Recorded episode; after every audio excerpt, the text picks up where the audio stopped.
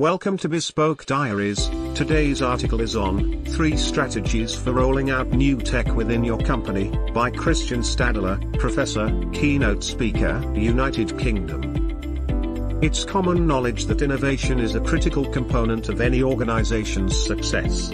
But what's often less clear is how to translate innovative new ideas into on the ground implementation. In this piece, the authors share three strategies to help R&D teams. Large organizations have long understood the importance of innovation. But what does it take to transform an R&D project into a technology solution that teams on the ground actually adopt? To explore this question, we analyzed several sources of data from a large, multinational oil company. We conducted a decade-long review of 7,000 drilling projects, examined career histories for over 30,000 engineers stretching back to 1979, and held a series of interviews with current engineers, managers, and executives we found that the company had demonstrated a consistent interest in innovation, spending billions of dollars on R&D every year and generating almost 10,000 patents to date.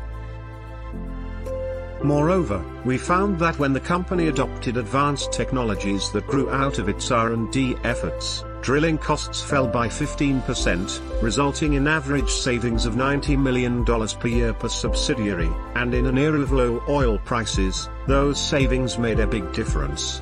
Despite this strong investment in innovation however, as well as clear indication that innovation pays off financially, we found that the company sometimes struggled to gain traction internally for new technologies developed by its central R&D teams.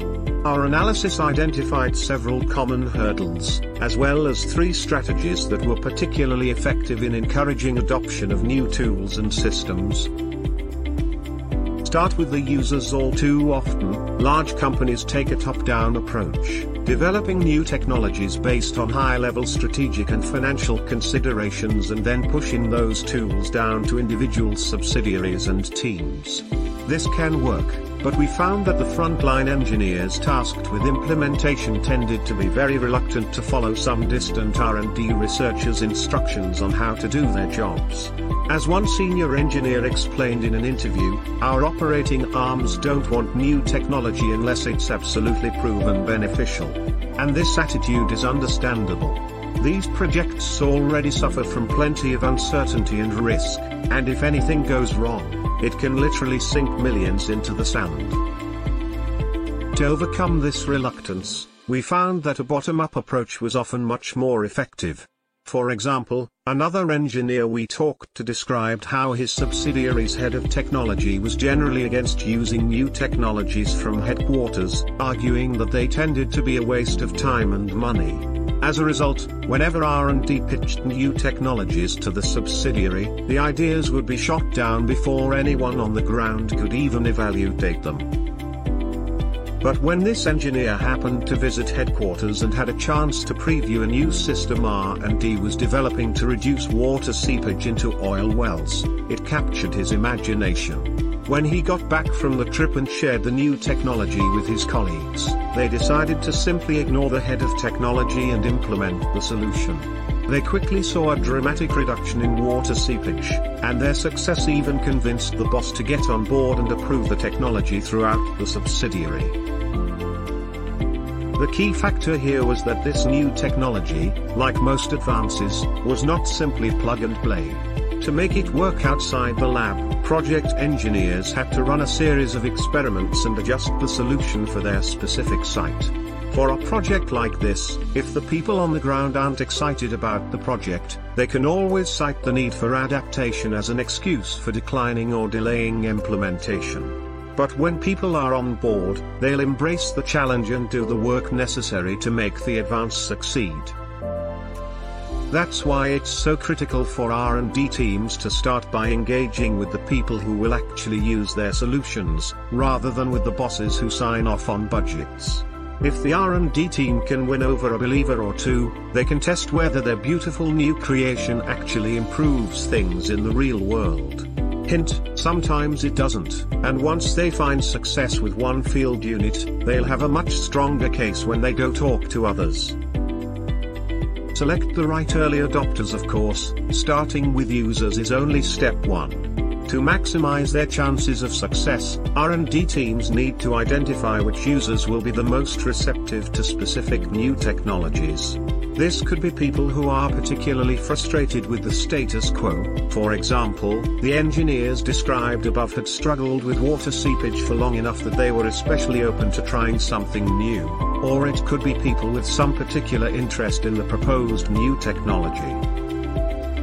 For instance, if an R&D team develops a digital version of an important analog control system, it might start with the operational group that had pioneered the old system, since those teams would likely have the most context to understand the benefits of the update. The company we studied also implemented two different programs to better connect R&D teams with the most relevant field engineers. First, the company identified engineers with both operational and research experience, and made sure to have R&D teams update those engineers on new developments relevant to their research areas. And second, the company set up R&D outposts that allowed researchers to rotate through different units, where they could both promote new technologies and better understand the field engineers' current operational needs, in turn enabling them to adapt their pitches and solutions to fit individual teams' needs.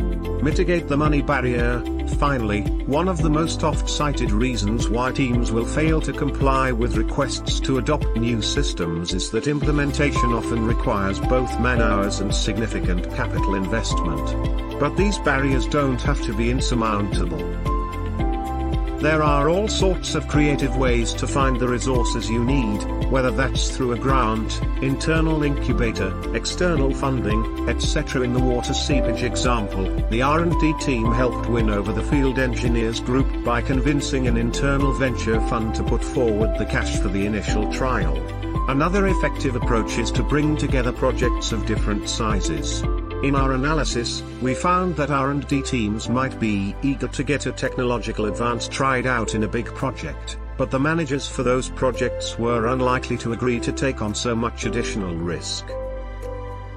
To address this, the R&D team would find a small project elsewhere to use as a guinea pig, and get the big project to fund the first round of implementation. This created a win-win, the costs to the big project were relatively small, so if things went wrong, the damage was limited, while if it succeeded, the big project would have the proof of concept they needed to adopt the technology more broadly. Meanwhile, it gave the small project access to technology that would otherwise be far too pricey, meaning the managers on these teams were often more than happy to take on the additional risk. Most R&D teams aren't in a position to fully subsidize the implementation costs for new technologies, so it's critical to explore creative solutions like this to get local champions on board. When it comes to internal technology rollouts, R&D teams can't take their users for granted. To gain traction internally, companies must treat these users as partners, understanding and addressing their actual needs rather than insisting they implement solutions that don't actually work for them. That means starting from the bottom up, identifying the best potential early adopters, and addressing the challenges, financial and otherwise, that keep the people on the ground from successful implementation. Thank you for your time. Don't forget to like, subscribe and share. Do leave your thoughts in the comments section below. For similar type of article please reach us at contact at thebespokediaries.com or you can visit our website www.thebespokediaries.com